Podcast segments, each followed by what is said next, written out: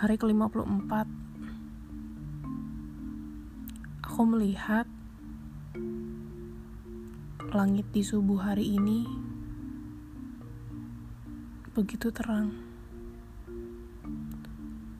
Purnama nampak tidak penuh. Orang-orang masih berkeliaran di jalanan. Semenjak masa pandemi, jalan depan tempat tinggalku ditutup. Bukannya sepi, malah semakin ramai dengan orang-orang yang mulai bosan tinggal di rumah. Dan mereka beraktivitas hingga larut subuh. Entah bermain bola, badminton, atau sekedar bercengkrama antara dengan yang lain.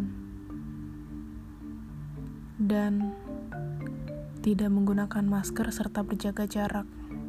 Mereka seakan tidak peduli apa yang terjadi saat ini di daerah ini, di kota ini, negara ini, bahkan seluruh dunia hingga pelosok.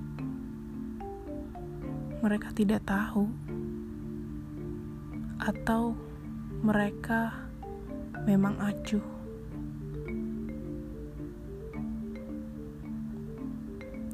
Aku